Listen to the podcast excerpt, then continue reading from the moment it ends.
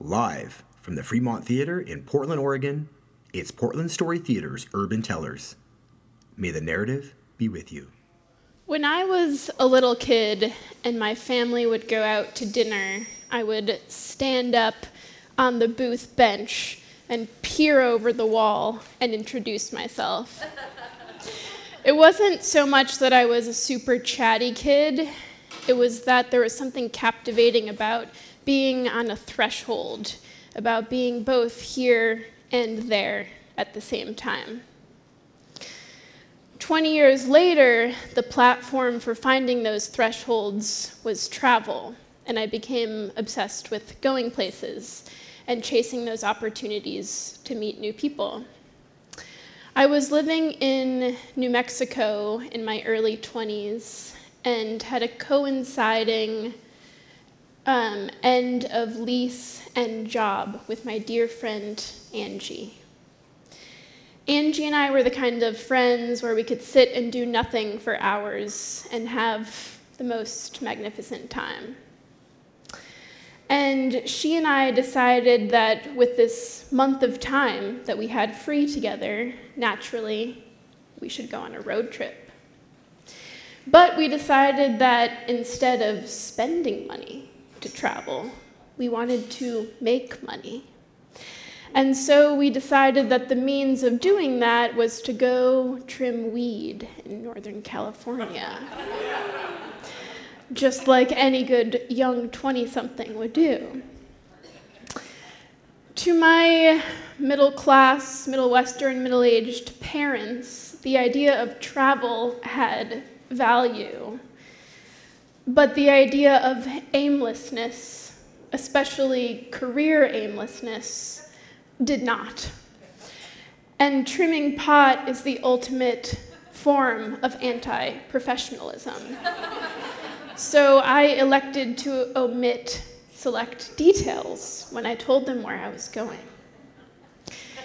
Angie and I filled my small silver Civic with cheap beer and snacks and camping supplies, and we headed west, the proverbial direction of optimism.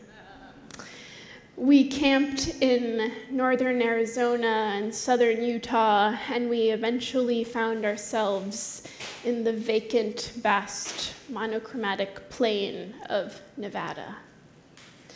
And we were driving down the road with the windows down and the static radio up and tumbleweeds blowing across the road. And in the, against the brown background of the landscape, we saw a glimmer of pink and green. It was like a neon mirage. And so we pulled into the parking lot, and my friend Angie says, I think this is the Bunny Ranch.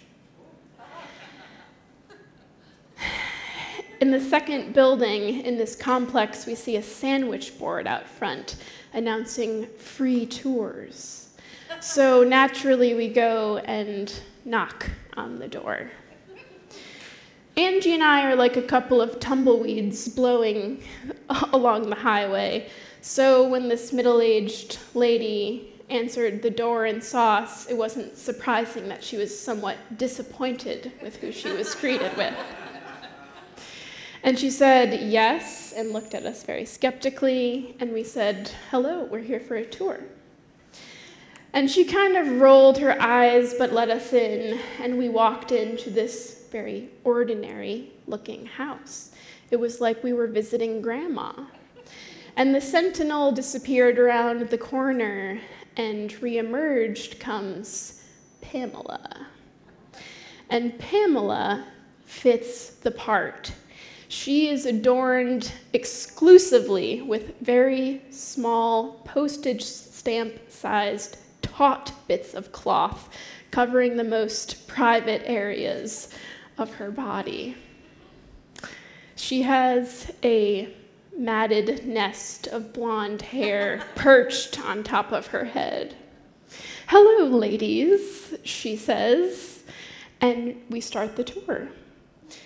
Pamela eagerly shows us first the bathroom, and then a bedroom, It looked like any ordinary suburban home. And then we end in the master bedroom, and the three of us sit on this gigantic California king bed. And Pamela tells us about how she's in culinary school and she has aspirations of going to Italy to learn how to make homemade pasta. We could have been having this conversation over breadsticks at Olive Garden. Interspersed with this very ordinary conversation, Pamela also told us about the NYPD parties, retirement parties that she had been to, and casually dropped the line, Well, you ladies know the difference between a five and a $500 blowjob. of course we didn't, but we nodded agreeably. And as the conversation finished, Pamela shows us out, and as we're making our way toward the exit, we walk through the back office of the Bunny Ranch, and a couple doughy middle aged men are sitting at their monitors inputting data into Excel spreadsheets. This was a business after all. Angie and I get back in the car and we continue west, and we laugh that we have just had this very ordinary conversation with such an extraordinary figure. We make our way up the California coast through Big Sur and through the sequoias, and we reach our destination town. And this town is called Covelo, California. And Covelo is a very idyllic, sort of pastoral town. And even though when you enter, you're greeted by the aromatic evidence of what supports the economy of this place, it's very beautiful, and all of the gardens are filled with organic vegetables, and there's children playing in the yards. And we pull up to a home that looks just like the rest. There's massive amaranth plants poking from the front yard and there's an elegant hippie woman sitting on a front porch with scissors and a green plant and a tray. And the person that we're meeting is the son of someone who I had met years before. And this woman had told me if you're ever looking to make it rich quick, call my son. And of course, that's what Angie and I were trying to do. We were there to, to get rich quick.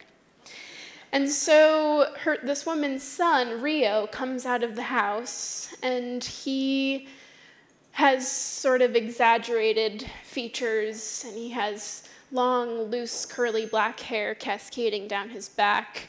And he greets us and he seems perfectly fine and normal and he sets us up with some work and Angie and I get to work.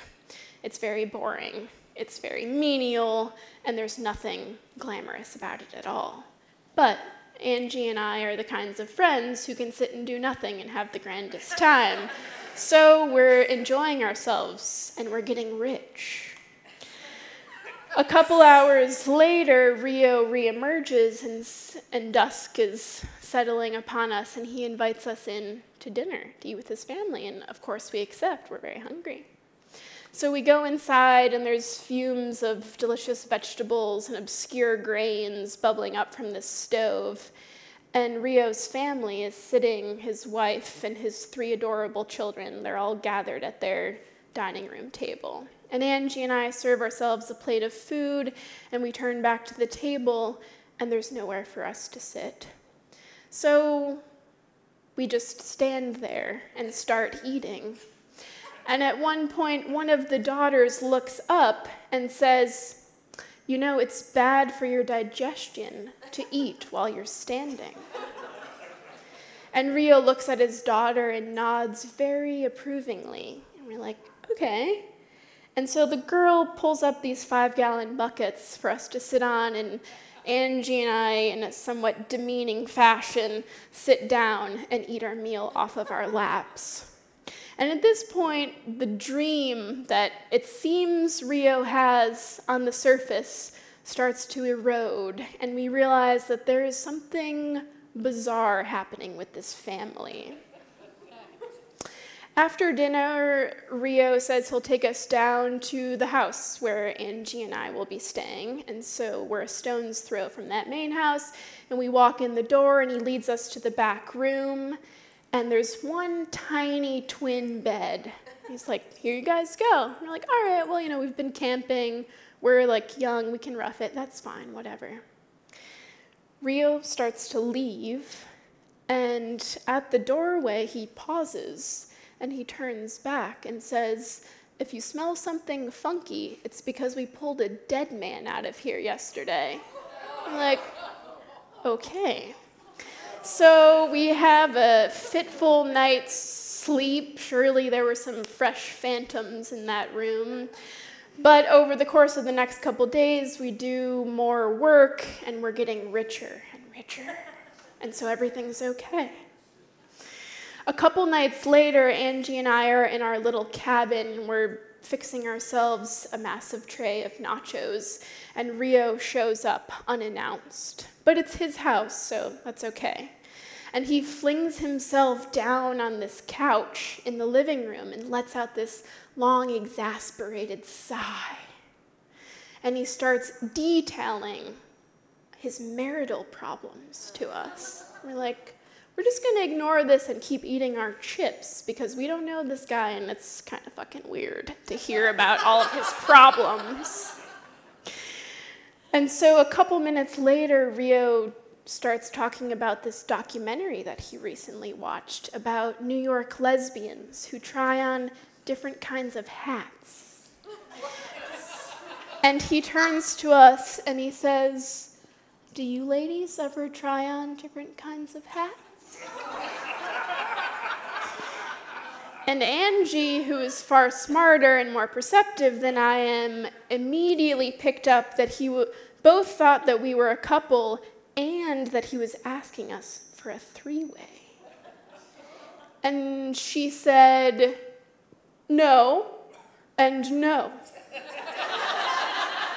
and we verbally pushed Rio out the door. And we're like, that was alarming, but we can move on.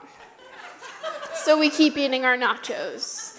And a few minutes later, the porch light lights up. And it was one of those motion censored lights. And we hear this scampering, running away. And we're like, hell no, we are out of here. That is way too creepy. We're done. It's not worth getting rich to have a creep breathing down our backs.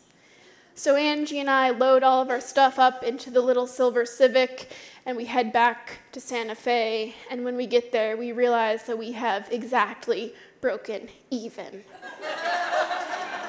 and she and I end up renting a little house together, and we live as roommates for a year. And after a year, we both move on to other things. And my moving on eventually led me to Portland, where I got a job at a small media company helping to produce documentaries. So even though I have peered into some strange lives, now I'm getting paid to look.